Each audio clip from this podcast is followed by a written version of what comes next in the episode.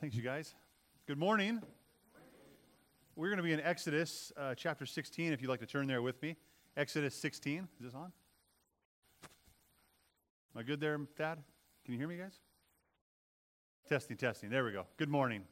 Exodus chapter 16 is where we'll be this morning, and uh, we're continuing in our series, Lord, Teach Us to Pray, going through the Lord's Prayer. And um, we, we call it the Lord's Prayer because it's the Lord, the, the, the prayer of the Lord gave us as a model prayer uh, that you and I could structure our prayer life around. Uh, but it was certainly never intended to become uh, a prayer of repetition that was prayed meaningless, meaninglessly.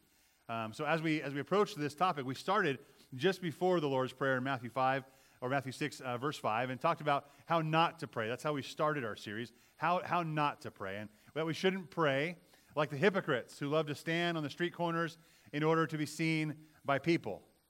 And, and Jesus said that, that they have their reward. That's their reward. They get to see, be seen by people and applauded by people, and that's what they wanted, that's what they get. And don't pray like the pagans who babble, right? They babble or uh, repetitiously, thinking they'll be heard for their many words or their eloquent speeches or their uh, constant reciting of the same thing over and over. Uh, don't be like them. That's, that's the encouragement for you and I to not pray in that way. And interestingly enough, we, we focus in on the Lord's Prayer and we learn it as children and we begin to repeat it and repeat it and repeat it. And eventually, for some, it could become pretty repetitious and meaningless. And it's interesting that right before the Lord's Prayer, he says, Don't do that. I'm going to give you something, but don't do this with it. So we've spent the last several weeks breaking it apart, starting, of course, with how not to pray. Then we went into the model prayer, and it says, This is then how you should pray. And the first three petitions uh, are, are things that we, we want to talk about God, we want to lift up God, we want God to be exalted by. The first petition was what our Father, we said, Our Father in heaven, saying, You're, you're holy, you're God, you're a Father, you're a Father of us all who have been grafted in to the family of God, the body of Christ, through Jesus. We say, Your name should be honored as holy, right? We want you to be holy, or hallowed be your name. And, and at the end of that, there's, there's three petitions Hallowed be your name. Your kingdom come and your will be done. And the final tag, on earth as it is in heaven, applies to all three. It can connect to all three. So we say, God, we want your name to be honored as holy on earth as it is in heaven, right? In heaven, angels are resounding back and forth to each other, singing, Holy, holy, holy is the Lord God Almighty. He's being revered as holy uh, all the time in heaven. We want that here. So we're asking that that happen here and it start with us. Then, God, your kingdom come on earth as it is in heaven. We want your kingdom that is established and is, is going now uh, to come here. There's, there's glimpses of it in your people. There's glimpses of it, glimpses of it through Christ and, and his rescuing us from sin and, and forgiving us. But, and ultimately, we have this knowledge that he will one day establish his kingdom on earth as it is in heaven. And, and there will be a day, won't there, when he wipes away every tear. And there will be no more death and sorrow or disease or pain. And we will be in God's kingdom. And then we say, Your will be done on earth as it is in heaven, as we talked about last week. And we talked about three aspects of God's will. We said his sovereign will is part of God's will. And a sovereign will is that what God wants to happen will happen no matter what. That's his sovereign will. And that happens in heaven and that happens on earth no matter what. His sovereign will occurs. So the, the prayer isn't so much to pray that his sovereign will be done on earth as it is in heaven because we can't thwart or change God's sovereign will it's great to acknowledge and say, God, you are sovereign. And, and I humbly come before you as sovereign. But let me, let me appeal, God, to your compassionate will. And we talked about like, the scripture when it says that God's not willing that anyone should perish, but for all to come to repentance or to eternal life. It's, he's not willing, right? Well, if that was God's sovereign will, no one would perish, right? No one would, no one would, would reject Christ. Everyone would, would be in heaven one day. But that's not what's revealed as truth in Scripture. That, that people will be presented with a choice, an opportunity, and a stirring of the heart to believe the gospel. And we are encouraged to believe the gospel, to believe the good news of Jesus Christ, and to be rescued from our sin. And then on Judgment Day, there will be those who, who, who then cry out, Lord, Lord. And he says, I never knew you. You never, you never said yes to me. And it's too late now. So we know that God's sovereign will is not that everyone will be saved, but it's his compassionate will that everyone is. So there are things in this world that he rejoices over, and there are things in this world that he has compassion over and grieves over. and the things that he grieves over, you and I should grieve for as well. And as we enter and, and, and uh, communicate with God in prayer, we should be partnering with him and saying, God, this is a miss. This is, this is not how it should be. God, we want to pray against that. We do want to pray for healing. We want to pray for restoration. We want to pray for, for a better relationship. We want to pray for those things. And, and sometimes I said last week, we get stuck, right? We get stuck at his sovereign will. Oh, it's God's sovereign will. He'll do what he wants to do. He'll take care of it when he wants to take care of it. And I, that was for me. I shared it. That, that was my heart. I got stuck at times just saying, God, you're sovereign. Do what you want to do. I need to pray so much? God's like, I want you to pray. Pr- prayer works. There's, there, there's a connection between the Father in heaven, our Father in heaven, and his children, you and I here. And in some way, what, that I don't know, and I told you last week I couldn't figure out, in some way, when we participate in prayer, appealing to God's compassionate will, He hears our prayer and He answers our prayer as He sees fit. That there is a connection between our prayers and God moving in and amongst people by His compassionate will. So we should appeal to that and say, God, I, this doesn't look right at all. This doesn't feel good at all. I want to pray against it. I want to pray that you, what you want would happen here. And then we say, like Jesus did in the garden, right, of Gethsemane, that not my will be done, your will be done, right? But we can still partner with God. And then we said there's another part of his will, there's the revealed part of his will. That when we go to God and we say, God, I'm coming to you in prayer, and we model our prayer life after him, we humble ourselves, we say, God, not my will be done, your will be done on earth as it is in heaven. We are saying, God, what you have revealed to us as truth in the scripture, what you have revealed to us as a way to live, that we, that we will come before you now asking that your will, your revealed will, your commanding will, revealed to us, will come to my heart on earth as it is in heaven. That as heaven and all of heaven and, and the saints and angels obey per- perfectly Jesus Christ, that I will align my heart with his will and do it too. And I said, sometimes we get stuck at his compassionate will. Yeah, I like to pray that this goes better and, and this person gets better and my relationship gets better with my boss, but I don't, I don't like to step, take that next step, do I? And say, God, and, and line my heart, help me to do what you've asked me to do. Because God has revealed his will to us, and it's in the scriptures. So we got to pray that. That's a big prayer, isn't it? That's tough. I, don't, I, I mean, I, I, told you last week that it wrecked me, right? And afterwards, we've been talking to different people all week long how I, I know you've been wrecked too and kind of stirred in some ways. Like God is really working on us, and that's great. I, love that. we're going to get in for a doozy again this week, okay? So we, we've talked about three petitions that exalt God. God, may your name be, be honored as holy, right? May your kingdom come on earth as it is in heaven. And may your will, your will, not my will, your will be done on earth as it is in heaven. So it's a posture of humility. Well, we continue that posture, but Jesus uh, turns, turns the channel and kind of shifts on us a little bit and says, let's, let's move from this exaltation of God and God and, and go to let's let's talk about your needs. Today we're going to be talking about our daily bread, right? Give us this day our daily bread. So we're able to shift our hearts and focus on that. But here's here's what's interesting as we look at this today. As we come before God and start talking about our needs, it, we don't elevate ourselves now. Okay, God, we, we exalted you. Now we got to, now it's our turn. When we go before the King of Kings, the creator of the universe, petitioning Him to supply for our needs, we have to understand that we are coming before the Creator and we are the creature. We're coming before the one who's all sufficient with all of our insufficiencies. We who are the creature are in need of what he has as creator and supplier of those needs. So it continues a posture of humility as we go to the Lord praying God, give us this day. Father, give us this day our daily bread. Okay? Now, I'm going to do something different today. Usually I'll, I'll pray and we'll read through the whole passage together. I'm going to take it old school a little bit, and we're going to do a responsive reading today. And, and how many of you have ever done a responsive reading in church? Like, like eight of us, right? Yeah. It's going to be fun. Uh, first service did great. Okay, let me pray. I'll pray for our day, and then we'll, we'll, we'll do this fun task together. Let's pray. Father, you are an amazing God.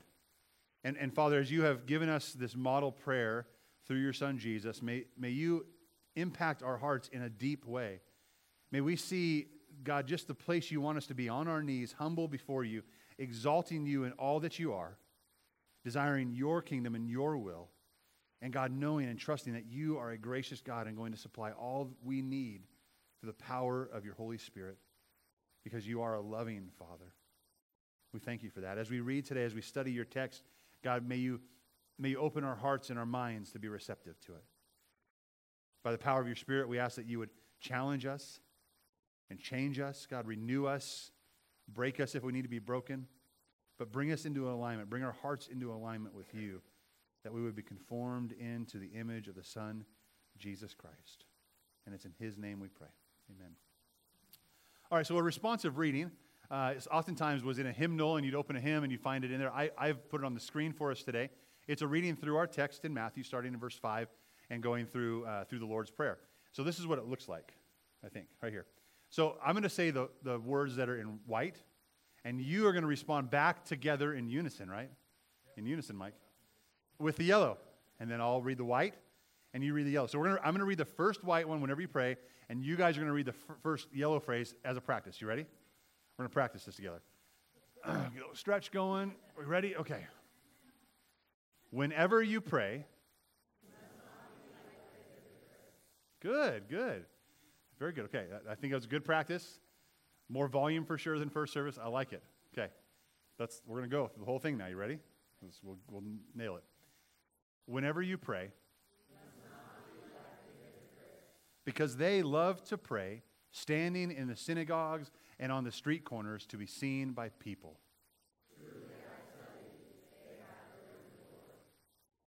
But when you pray,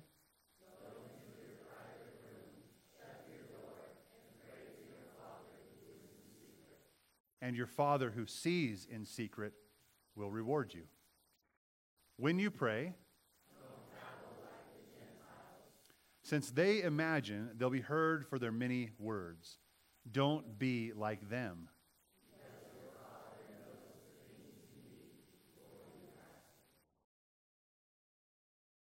Therefore, you should pray like this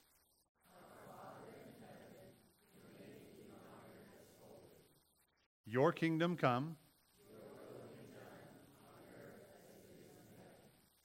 Give us today our daily bread.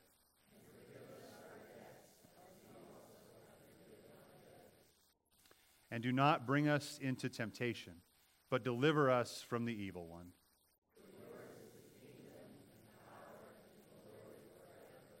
Amen. Good work, you guys. You did really good. I'm proud of you. All right, so we're in Exodus chapter 16. Hopefully, you've turned there in your Bible. If you don't have one, you can grab a Bible out of the pew rack in front of you. Exodus chapter 16. I should probably turn there as well. So, we are going to be talking about uh, the next, next phrase in our prayer uh, Lord, give us this day our daily bread. And, uh, and looking at what, what does God provide? What, if, the, if we're going to our Father who is in heaven, what are we asking for? What are, what are we knowing that He is going to provide for us? So, ex- Exodus chapter 16, we're going to begin in verses 2, uh, 2 through 4, and we're going to go then into 12, 18, I'll, and I'll guide you through that. So, here's number one What does God provide? Well, our Father provides for our needs. So, as we approach Him and say, Lord, give us today our daily bread, we are trusting that He is going to provide for our needs. Here's Exodus. You're going to follow along, chapter 16, 2 through 4.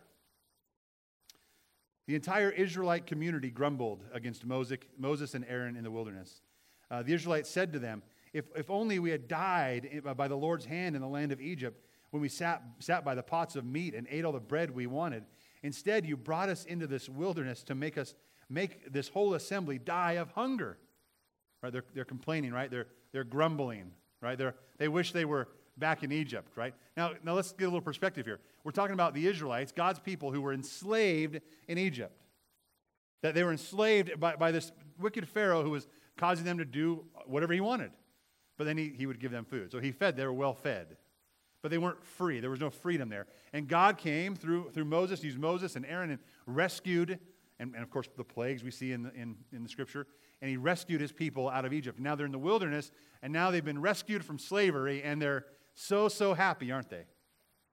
No, they're complaining, they're grumbling. They're going, we, we're hungry. We, we were better off in Egypt. And really? Were you? I don't know. So God's like, oh, God's going to respond to this. We go next verse 4. Then the Lord said to Moses, I am going to rain bread from heaven for you. The people are going to go out each day and gather enough for that day. This way I will test them to see whether or not they will follow my instructions. So that, and we'll see that connected here in a few minutes. Now jump down to verse 12. We're going to read 12 through 18 together. Lord spoke to Moses, I have heard the complaints of the Israelites. Tell them, at twilight you will eat meat, and in the morning you will eat bread until you are full. Then you will know that I am the Lord your God. I think it's really important for us to pause there for a second. As he goes out and says, Listen, I, I'm the one that's going to provide for you. God says, I'm the one who's going to take care of you. I'm, I'm going to make sure your needs are met. And I'm going to do, I'm going to, so I'm going to give this to you so you know that I am the one who provides, that I am the Lord your God. And in verse 13 it says, So at, so at evening, quail came and covered the camp. In the morning, there was a, a layer of dew all around the camp. When the layer of dew evaporated, there were fine flakes on the, on the uh, desert surface, as fine as frost on the ground. And when the Israelites saw it, they asked one another, What is it? Because they didn't know what it was. Moses told them, It is the bread the Lord has given you to eat. This is what the Lord has commanded. Gather as much of it as, as each person needs to eat. You may take two quarts per individual according to the number of people uh, of you that you have in your tent. So the Israelites did this. Some gathered a lot and some a little. When they measured it by quarts, uh, the, person, the person who gathered a lot had no surplus, and the person who gathered a little had no shortage. Each gathered as much as he needed to eat. Now, this is God providing. You gathered a lot, you only had what you needed. You gathered a little, you had what you needed. God continually providing for their needs. Now, jump down to verse 31, towards the end of this chapter. The house of Israel named the substance manna. It resembled coriander seed. Uh, it was white and it tasted like wafers made with honey.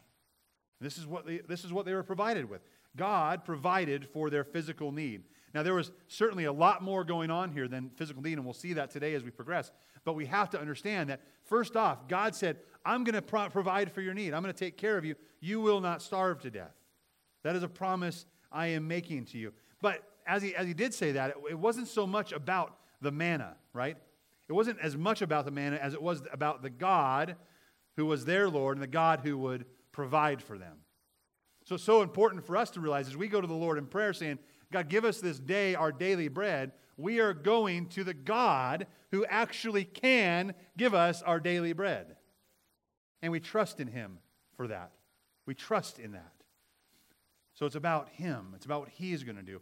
There was, uh, there's a story I, I read um, preparing for this about refugees and about orphans during the Korean War. Now, I'm sure this is true uh, across the board in all kind of world wars or conflicts, world conflicts going on. But during the, during the Korean War, there were uh, orphans that were in this orphanage, orphaned from the war. And, and they were, as they were in this orphanage, they would be fed during the daytime and interacted with and cared for. And then they would go to bed, and, and they were having trouble sleeping at night. And it wasn't because you, you think, oh, well, bombs are going off and, and they lost their parents. I mean, those are probably some issues. But, but ultimately, they asked eventually, why are you losing sleep every night? And they were worried. They didn't know if they would eat tomorrow. They didn't know if they'd be provided for tomorrow.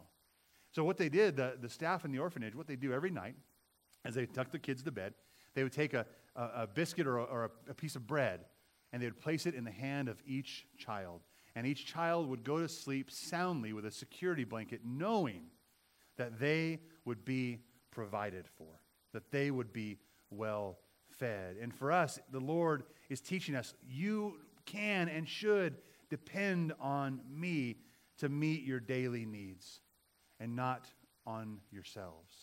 God is saying, I will take care of you, I will meet those daily needs, and He is faithful to do that. I want to read a text from Psalm 37. It says, David says this in the, in, towards the end of that chapter.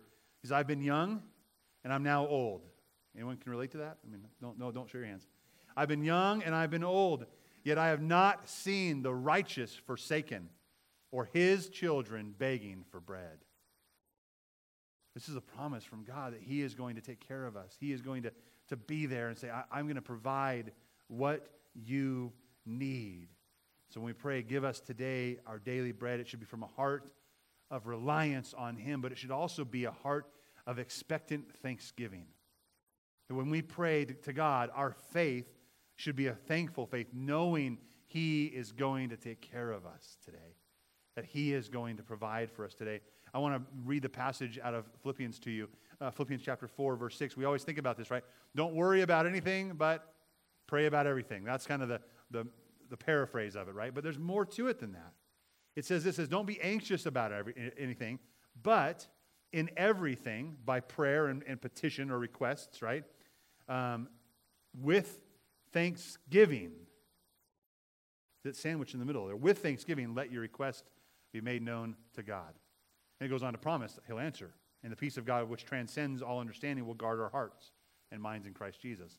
But there's a, when we go to God in, in, with a faith filled prayer, knowing that He's our provider, there's an amazing thankfulness that should well up within us that we say, Thank you, God, for providing. Thank you, God, for what you're going to do. We may not know exactly what it looks like, but we know exactly who He is and what He's promised to do. That's our God. Now, so much could be said, and we can go on and on about how God provides physically for his people. We have to move on, but I want to just I want to mention a couple things that relate to this still that providing for our physical needs. One is this, when God created us, we, we were in the Garden of Eden. He had, he had made a garden, a place, a paradise for us that had everything we needed. And once sin entered the world, when Adam and Eve sinned and they were uh, expelled from the garden, death entered the world. And, and now, what? Now, in order to, to get food, we would have to what? Work hard, till the land, work the land in order for it to produce. But, but guess what God still did? He still sends the crops and makes the crops grow, and He still sends the rain to water those crops, and He still nourishes the planet that He created. So, God, at the very least, right, which is a huge way, is providing for you and I through what He's given us in creation. I know several of you and several of my friends who have, who have gardens, right? Who have gardens. I, I get so much, so much zucchini during the harvest. It's like, I mean, do we ever run out of zucchini? If we're really taking on that, that, that role, like saying, listen, God's providing, let's just go work the land and do it. We'll have abundant, we'll have abundantly from Him, okay? Now, continuing on, um, this is not about luxuries, this is about needs. God has promised to provide for our needs. If we get luxuries, it's an added blessing. Awesome. Thank you, Jesus, for that. But He has promised to take care of you in the food, water, clothes, and shelter. He's going he's to take care of you, He's going to provide for you. And, and that goes a little further now when I say you.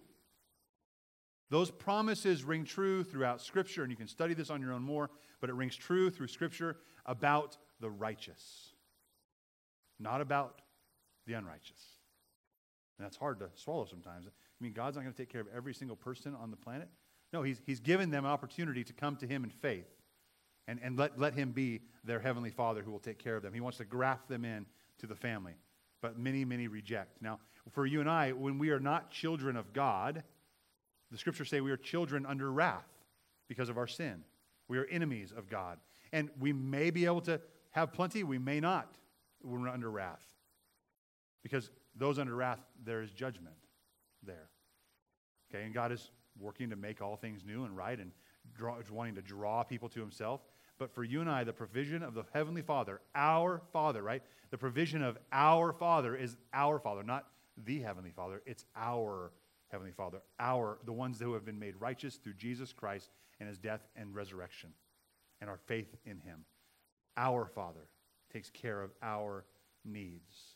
We saw that in, in Psalm as well when David said, I've, I've been young and old, right? But I've seen, I've never seen the righteous forsaken or his children begging for bread, right? So we're not saying, you, you see what I'm saying? Like we're not saying everybody. This applies to everybody. There's a lot of people who are, are starving out there, and, and, we should show love and hospitality and social, social justice. Go for it. But God is there to take care of his children who have come to him by faith. Finally, he's a good father.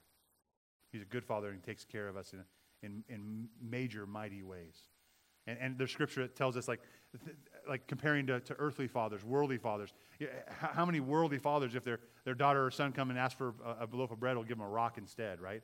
Or ask for a fish, will give them a serpent. It says, come on, that's not going to happen, right? How much better, Scripture says, how much better, how much more of a good father is God, our Heavenly Father, who wants to give us good gifts as a father. He, he loves us and wants to care for and provide for us. But we go, we go further than that. So we go beyond just the physical needs. There's more to this manna than meets the eye. That leads us to number two the Father provides us with His Word. The Father provides us with His Word. Uh, turn to Deuteronomy with me, would you, would you please? I know it's a weird sounding book Genesis, Exodus, Leviticus, Numbers, and then Deuteronomy. We're going to look at chapter 8 and verses 1 through 3. What was this manna all about? What was the manna all about? Deuteronomy 8, 1 through 3. it says this Carefully follow every command I am giving you today, so that you may live and increase, and may enter and take possession of the land the Lord swore to your fathers. Remember that the Lord your God led you on the entire journey these 40 years in the wilderness. So this is after, right? So that he so that so that he might humble you and test you and know what was in your heart, whether or not you would keep his commandments. So let's pause there for a minute.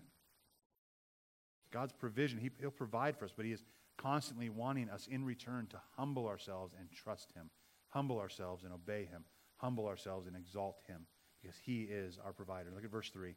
He humbled you by letting you go hungry. Then he gave you manna to eat, which you and your fathers had not known so that, here's the reason, so that you might learn that man does not live on bread alone, but on every word that comes from the mouth of the Lord. Right? There is, there is sustenance and there is real sustenance.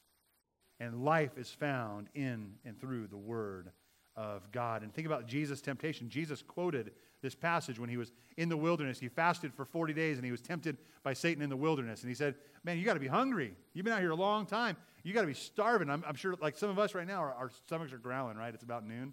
It's afternoon, sorry, right? And we're, we're ready to eat lunch. So hungry. And, and he's like, well, You're Jesus. You're the Son of God, and you got the power, all authority and all power, and you got the angels on your side. Let's just, if you want, if you're hungry, turn that rock into a loaf of bread. No big deal, right? What did Jesus say? Man does not, I said, I, it is written, man does not live on bread alone, but in every word that comes from the mouth of God, right? So we certainly live on bread, but that's not what it's all about. Job 23 tells us this. He says, I have not departed from the commandments of his lips. I have treasured the words of his mouth more than my portion of food. Food is important. We have to have life and, and make sure that we receive it with thankfulness. But, but what's more important is our, our spiritual condition. This passage and these passages are teaching us that, that God has designed physical needs for us. And, and he, we want to have sustenance, but those needs point to a deeper spiritual need, a need for Him. Our need for daily sustenance is a faint echo, right? A little echo of the daily need for spiritual sustenance and deep satisfaction in God and His Word. That's what He's created us for. And that ultimate satisfaction can only be filled by Him and what He offers. And that, that leads us to the next point. So before we get there, though, I, I really want you to understand this is, this is huge. The Word of God is huge, it's rich, it's vital for spiritual sustenance. And when we pray, and, and you say, oh, I know that, Brandon, I know, we, we, we get to that. I, I get there. I get in there once in a while. When we're praying the Lord's Prayer, the model prayer, what does He say? He says, Give us what? This day our daily bread. What day? Today. Today he's praying, we're praying about that today. Lord, I want that bread today. Not only do I want you to sustain me and provide for me, and I'm trusting and thankful that you will. God, you've given me such a rich, sustaining thing for my soul. I want it. I want to break into it. I want to tear into it. I want to eat it because it will nourish me. This word is so important every day to renew your mind in. Not just on Sunday when you come to church and I open it and read it to you and you follow along, but every day that we have, renewing our mind with the Word of God, that it would change us inside. The next thing the Father provides, number three, He provides us with Jesus. The Father provides us with Jesus. So, yes, He'll provide for our physical needs. Yes, He'll provide us with nourishment from His Word and commandments that we can delight in those and walk in His ways. But then Jesus said that He is the bread of life that He is the true manna sent down from heaven. He's God's ultimate provision for our heart, for our lives. I want you to turn with me to John chapter 6, if you would. We're going all the way to the New Testament now, and the New Testament starts with Matthew, and then Mark, Luke, and then John. If you turn with me to the book of John. If you made it to Acts or Romans or some of those little letters, you've gone too far. We're looking at John chapter 6 together. It's interesting how these, these sightings of the manna, these ideas of manna, all kind of come together. But John chapter 6, beginning in verse 25, is where we'll be.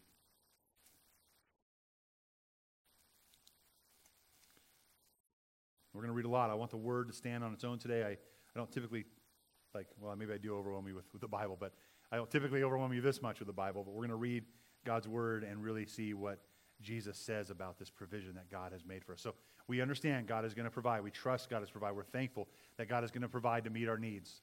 And then we say, God, we, we trust that, you, that we don't live on just bread alone. We've got to have more for our soul. So we dig into the word, we learn from you. And, and guess, guess who that word points us to? Jesus Christ, the Word. 625 and following. When they found him on the other side of the sea, they said to him, Rabbi, where did you, or, or when did you get here? And Jesus answered, I, Truly I tell you, uh, you, are, you are looking for me not because you saw the signs, but because you ate the loaves and were filled. Don't work for the food that perishes, but for the food that lasts for eternal life, which the Son of Man will give you because God the Father has set his seal of, of approval on him. What can we do to perform the works of God? They asked. Jesus replied, This is the work of God, that you believe in the one that he has sent. Real, pause real quick, real important. That's what God wants you to do. God is, God is letting you know and saying, listen, you, you are the creature. You are not the Savior. You are in dire need. All of us are in dire need because of our sin because of our own selfishness, because of our own pride and ego, we are all in, our, in, a, in a dire need of someone to rescue us and make us whole again and make us clean again. And that is given to us through Jesus Christ. Christ came as a man, God, fully God and fully man, and he went to a cross like that one.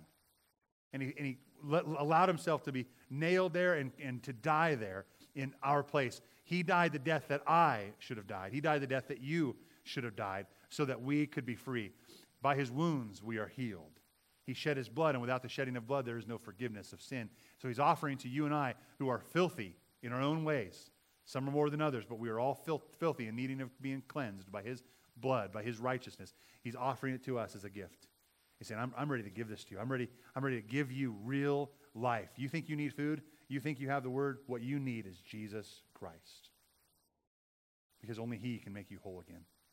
Only he can truly give you the sustenance that you need, the life that you need. There is a, a vacuum, a hole inside of each one of us that needs and is longing for, what, for Christ. And because he is the bread of life. So he says, This is the work of God that you believe in the one that he sent. We believe in Christ, that we believe the good news, that we trust in faith, that he can fill us up because we've emptied ourselves of our own ego and pride. And we've hungered now, hungered, really hungered for something to fill what only He can fill. Verse 30 What sign then are you going to do so that we may believe you? They asked. What are you going to perform? Our ancestors ate the manna in the wilderness, just as it is written, He gave them bread from heaven to eat. Jesus said to them, Truly I tell you, Moses didn't give you the bread from heaven, but my Father gives you the true bread from heaven. For the bread of God is the one who comes down from heaven and gives life to the world. They said, Sir, give us this bread always. And he said in verse 35, I am the bread of life. No one comes to, or no one who comes to me will ever go hungry. No one who believes in me will ever be thirsty again. But as I told you, you have seen me, and yet you do not believe. Everyone the Father gives me will come to me, and the one who comes to me I will never cast out. For I have come down from heaven, not to do my own will, but the will of him who sent me. This is the will of him who sent me, that I should lose none of those that he has given me, but should raise them up in the last day. There's this forgiveness and restoration, right? There's this wholeness happening. For this is the will of my Father, verse 40, that everyone who sees the Son and believes in him will have eternal life, and I will raise him up in the last day. Because he died and rose again, we who believe in him, although we die, will also rise again that our soul, which is eternal, will live forever with him. Verse 41, great segue here. Therefore, the Jews started complaining about him. Just like us, right? We complain, oh, that's too easy. That's too hard. I, no. What did he say? Therefore, the Jews complained about him because he said, I am the bread that came down from heaven. They were saying, Isn't this Jesus, the son of Joseph, whose father and mother we know? How can he say, I've come down from heaven? Jesus answered them, Stop complaining among yourselves. No one, no one can come to me unless the Father who sent me draws him, and I will raise him up on the last day.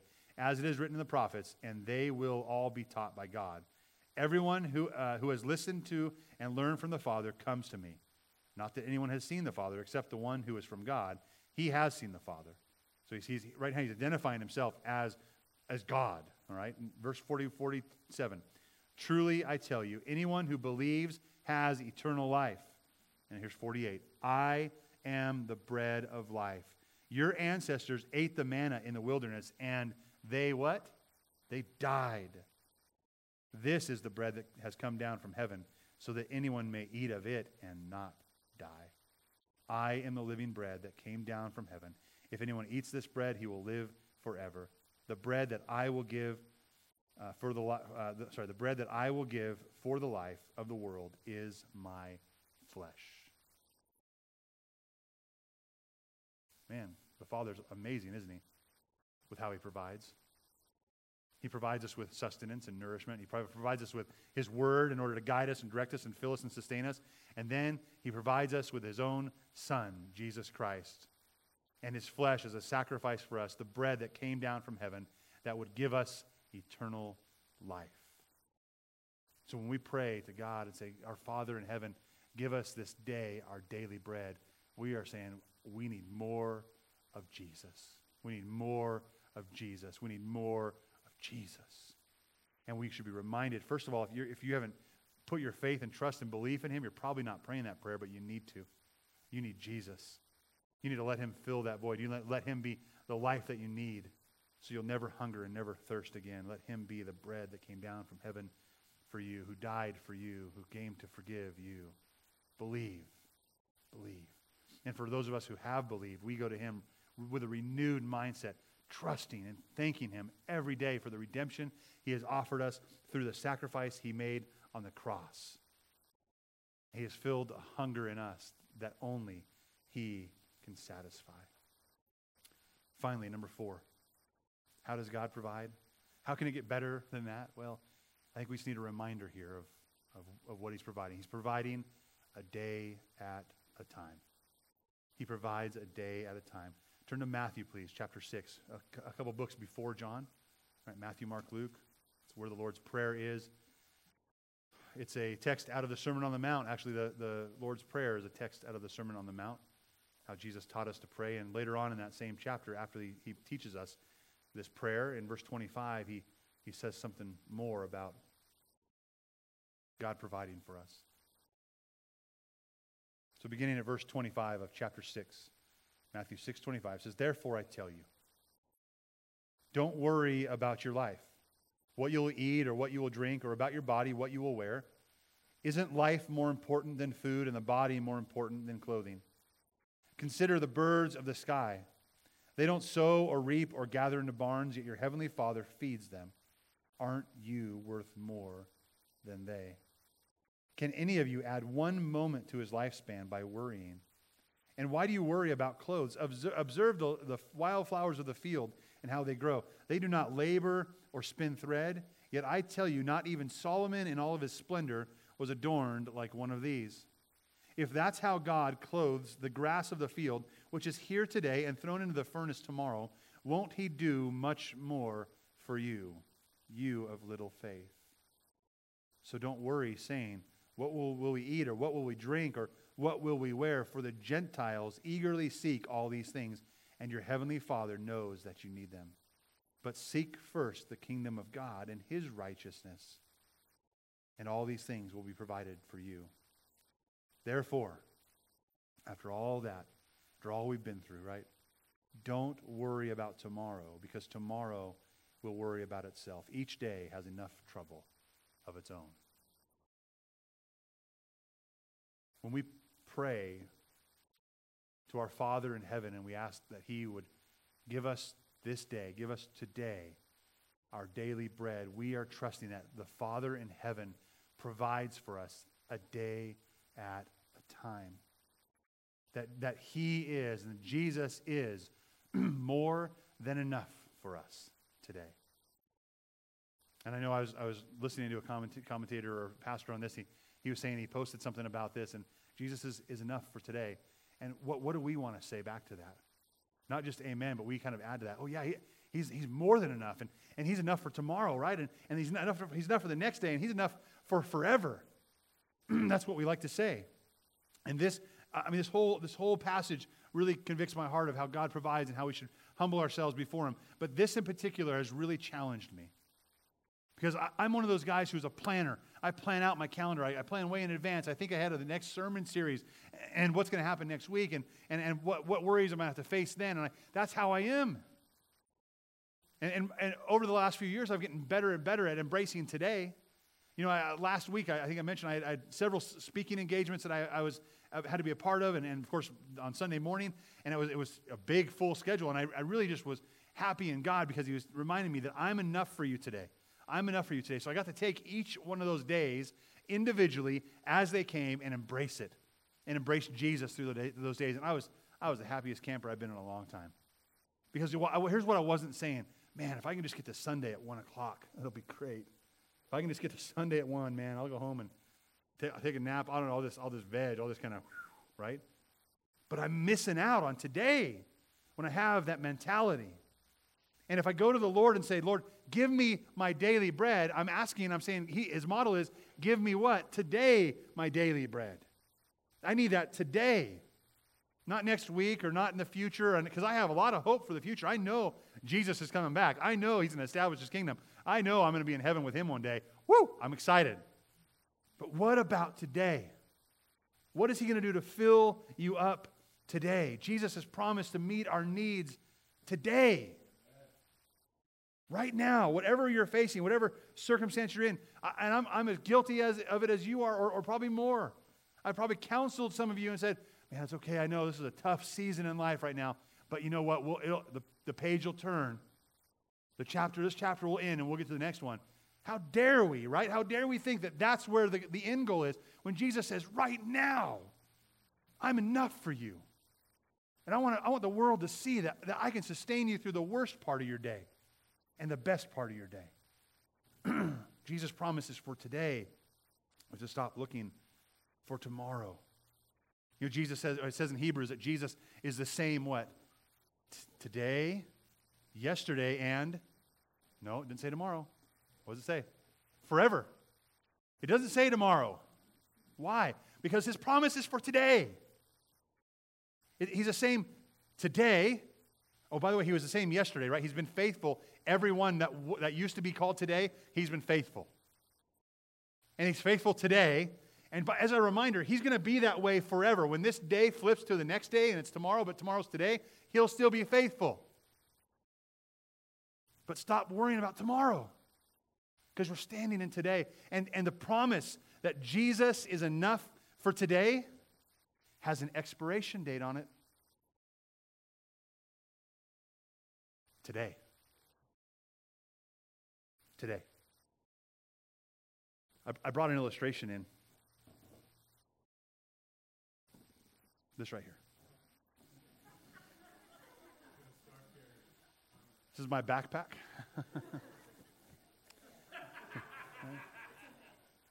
it's a what? It's a man bag, yeah. So, this is my daughter's backpack. Sure, we'll, we'll go, we'll go with that. Every night, after the kids go to bed, my wife and I will make sandwiches. We'll get their lunches ready, put their snacks in there. We'll make sure their homework and paperwork that they have on the table, hopefully they've already put it together, but we'll make sure it's in their folders and in their bag for the next day. We'll, we'll put out, make sure their socks are clean and they're out there, there by their, their shoes, and, and we'll make sure whatever they need in here, their water bottle and the stuff they need for that day is all right here inside. And then my kids, we get up in the morning, we all, we're all up and we're getting ready, and we're using the bathroom, we're eating breakfast, and we're, we're combing our hair, we're putting our clothes on, we're getting ready to go. And, and just before my kids go out the door, just before we get in the car, we, they come over to the front door, they put their shoes on, and they come over to us, and, maybe their coat, right? Because the coat might be in here, but on days like today and, and this next week, in the morning, they put their coat on right away. And, but the bag is there for later. They can stuff their coat inside, right, and have that necessity. But they, they put it on, they come over to us, and right here we put it just like this. They slip their little arms in each side, right, just like this. And, and it, it hangs just like that on their back. And I mean, they're, they're tiny, right? And the bag's about as big as they are. It's almost dragging on the ground behind them. but you know what this is? This is exactly what their mom and I have decided that is what they need for that day. And nothing more. Because this is all they need, and this is more than enough for today.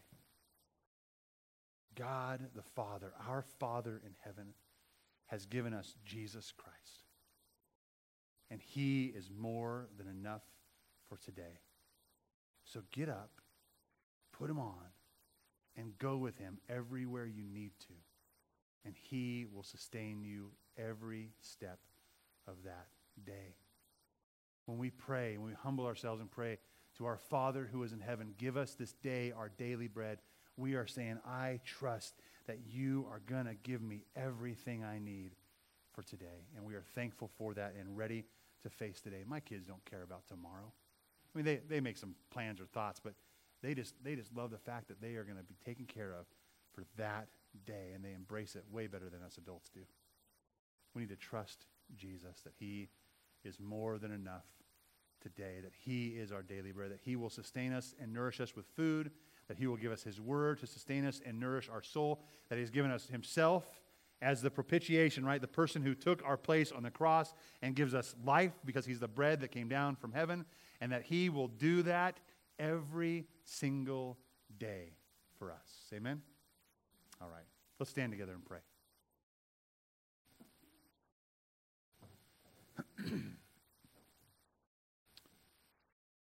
Father, we, we are just amazed uh, at who you are, how you, how you love us and how you care for us, how you provide for every need of not only our body, but our, our spirit and soul, that you have provided food and nourishment.